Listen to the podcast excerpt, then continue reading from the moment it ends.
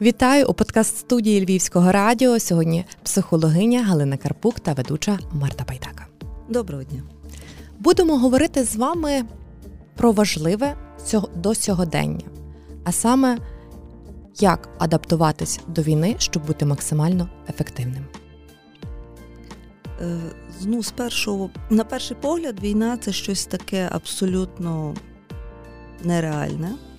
Це те, що бути не може. Центр Європи, сучасний час, ну ніби цивілізований світ навкруги. І перше, що в нас було, це шок. Але зараз це вже наша реальність.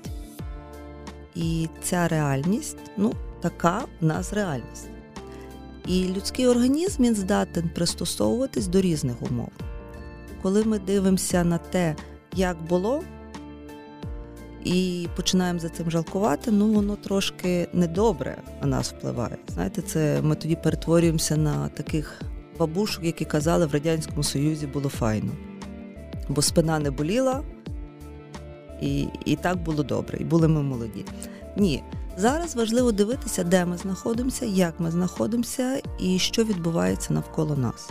Так, в нас є повітряні тривоги. Так, економіка перейшла на військову колію. Так змінилося соціальне оточення, так змінюються пріоритети. І до всього цього ми починаємо адаптовуватися. Забігати наперед і накручувати свою тривожність, та будуть ядерні удари, не будуть ядерні удари. Ми не можемо всього контролювати. Ну, в принципі, ми навіть свій організм не завжди можемо повністю сконтролювати. Якщо ми голодні, сидимо в філармонії, наш животик почне бурчати. Це буде не найкращий супровід симфонічного оркестру. От. А тут, ну, геополітична ситуація. Тому важливо зміщувати фокус уваги на ті речі, які реально ми можемо контролювати. То я не можу контролювати політику Росії. Ну, це не мої функціональні обов'язки, я не маю такого впливу, я не Брюс Всемогутній. Дуже би хотілося, але ні. Але я можу контролювати те, що відбувається зі мною, з моєю родиною.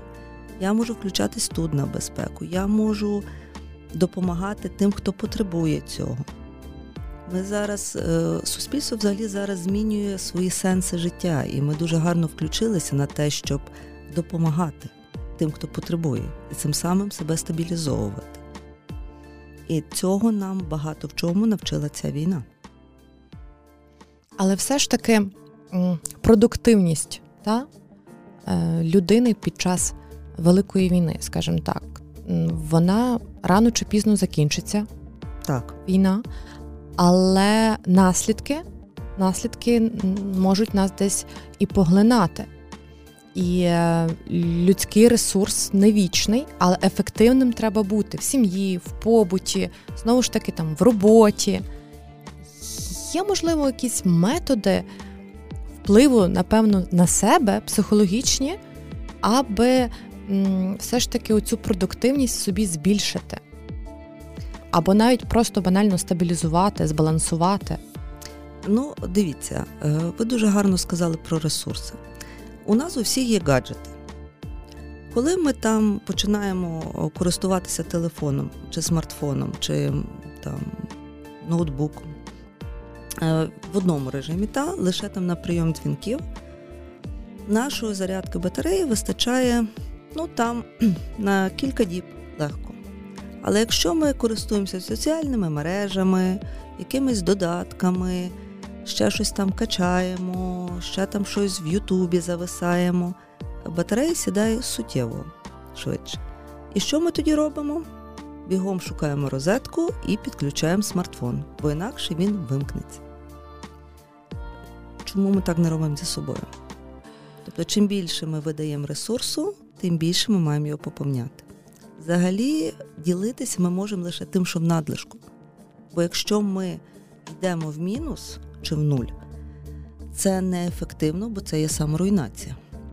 Тобто, якщо я все віддаю, якщо в мене в хаті три канапки, а магазин відкриється лише завтра, а зайшла сусідка, я мушу й дати одну канапку. Бо якщо я віддам всі три, я впаду в голодний обморок, і що? Тобто, хто, тоді мені потрібно хтось мусить прийти мене годувати, якось мені допомагати. І тоді всі ресурси, не лише я не зможу допомогти, а ще ресурс, ресурси величезні підуть на мене. Тому ділитися лише надлишком. І тоді нас вистачить надовше. І тоді людина зможе бути ефективною. Так. Але якщо війна – це є... І загалом усі події, які відбуваються сьогодні, для людини це є таким тригером для розбалансування її психоемоційного стану. І вона не може сама з собою впоратись. Які дасте поради? Ну, людина... Адаптація, ну, вона така штука, яка залежить від дуже багатьох моментів. Від кількості ресурсу, від е, нервової системи і від соціального оточення. І, власне, там, якщо раніше говорилося про те, що з віком адаптивні здібності знижуються, то останні дослідження говорять про те, що нема прямої кореляції. Тобто залежить не лише від віку і статі, а й від того, що відбувається навколо людини. Тому наше соціальне оточення відіграє дуже важливу роль. Якщо поряд з нами є люди, які можуть нас підтримати, які можуть з нами поговорити, якими ми можемо відреагувати ті емоції, які нас переповнюють, нас вистачить надовше. Питання в тому, якщо оточення починає накручувати один одного, і оцей от феномен «все пропало», тоді це не ресурсно, це навпаки йде на виснаження. Звичайно, час від часу нам всім хочеться понити, поскиглити і себе пошкодувати. І це в порядку. Питання лише до дози. Якщо я поскиглила, понила, після того встала, сказала «ху», ну, а тепер до роботи, ну, то це конструктивно. А якщо я скиглю день, два, три, місяць, ну, то, напевно, це вже деструктивно. І, можливо, тоді до соціального оточення варто додавати фахівців з ментального здоров'я, які навчать кожну конкретну людину, як їй, в її ситуації, з її ресурсами давати собі раду. Можливо, ви сьогодні зможете надати декілька таких вправ чи правил, як себе стабілізувати, коли поряд немає профільного фахівця. По-перше, втримуємося в тут і тепер. Тому що нас найдуже виснажує тривожність. Коли ми забігаємо в майбутнє, починаємо себе накручувати. Чим відрізняється, ну так, згрубша тривожність від страху?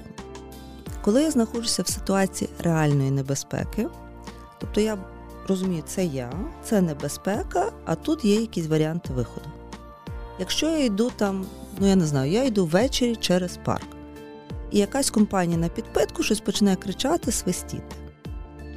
Мені страшно? Так, бо страх – це нормально. Всі люди мають страх. Нема поганих, хороших емоцій. Людей без страху і тривожності теж не буває. Питання, знову ж таки, до дози. Мені стає страшно, і я починаю шукати шляхи виходу. Там вихід з парку, там якісь люди з псами гуляють, які плюс-мінус нормальні. Та в мене є телефон, я можу задзвонити. І я починаю якось діяти. Якщо я сиджу вдома, і починаю думати про те, що ввечері я піду через парк. А то, знаєте, такі непевні часи. А там люди на підпитку, почать, почнуть щось там до мене чіпатися. І що я буду робити? А там, а нікого не буде. А телефон, а телефон в мене сяде. Тобто наша фантазія, вона є безмежна. Реальність має обмеження. І будь-яка ситуація найважча, вона має рамки. А в нашій голові ми можемо накрутити, ну, все, що завгодно. І оці стани є небезпечні, бо таким чином ми можемо себе довести і до панічних атак, і до серйозних проблем в плані ментального здоров'я. Тому важливо втримуватися в туди і тепер, де я знаходжуся, що відбувається, які моменти я можу контролювати і включатися в діяльність. Тому що коли ми лежимо на дивані, е- скролимо стрічку новин і говоримо про те, що все пропало, це не конструктивно і не дає нічого ні нам, ні боєздатності держави, ні нашим рідним, насправді. А якщо ми включаємося в якусь діяльність будь-яку, та, чи ми готуємося до непростої зими. Там, я не знаю, вода, якісь продукти. Харчу. Закуповуємо генератори. Вишукуємо генератори, закуповуємо генератори. Там шукаємо, кому б ще задонатити.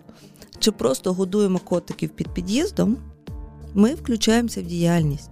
А діяльність – це один з найкращих способів стабілізації себе, контролю ситуації і, ну, такий, те, що нам дає рух вперед.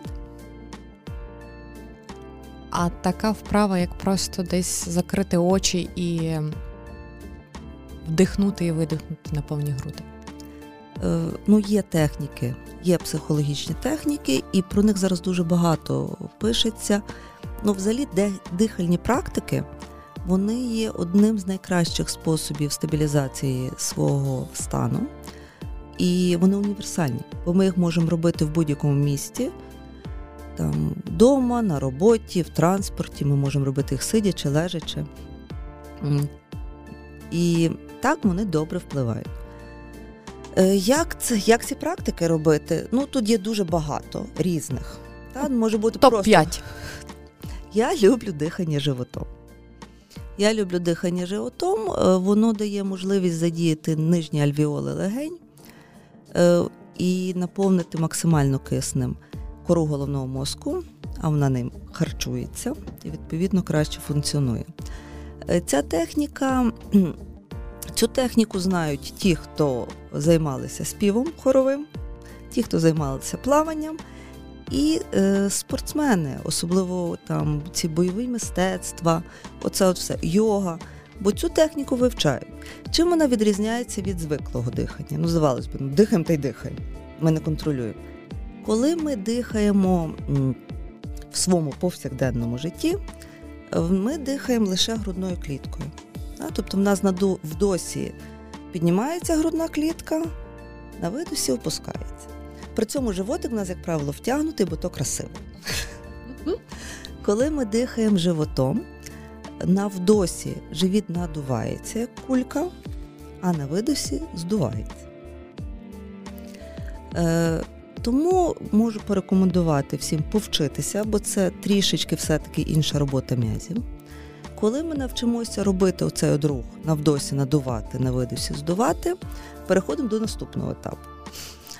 Вдох у нас має бути коротший, ніж видох. Тобто ми вдихаємо на раз, два, три, а видихаємо на раз, два, три, чотири. Це, це справді треба навчитися. Це потрібно навчитися, але коли ми засвоїмо цю техніку, вона, ну, абсолютно на автоматі вже запускається, як і будь-які фізіологічні процеси. Єдине, що передозування тут не буває взагалі. Єдине, що дуже повільно варто робити, тому що якщо ми дуже інтенсивно це робимо, в нас буде гіпервентиляція легень і запоморочиться в голові. І від цього нам стане гірше. Ну, всюди повинен бути баланс. Всюди має бути баланс і питання до дози. Е, тому так дихати ми можемо, в принципі, щодня на плановій основі, там, хоч три рази в день, на сніданок, обід і вечерю. Там, прокинулися, подихали, зарядилися і почали рухатися. Е, також ми можемо починати так дихати в тих випадках, коли ми відчуваємо, що нас починають переповнювати емоції. Починаємо дихати і таким чином стабілізовуємо себе. Але як тільки поморочиться в голові, значить, щось іде не так, припиняємо.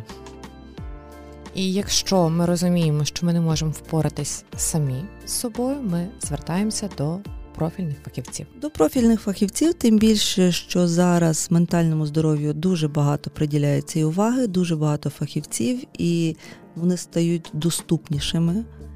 Зараз оця остання тенденція, де вводять ставки психологів, психотерапевтів, у всіх практично медичних закладах. Це зараз дуже багато соціальних служб, які надають, ну, безкоштовну допомогу. Зараз приватних фахівців є багато для тих, хто, ну, хоче якісь альтернативні варіанти.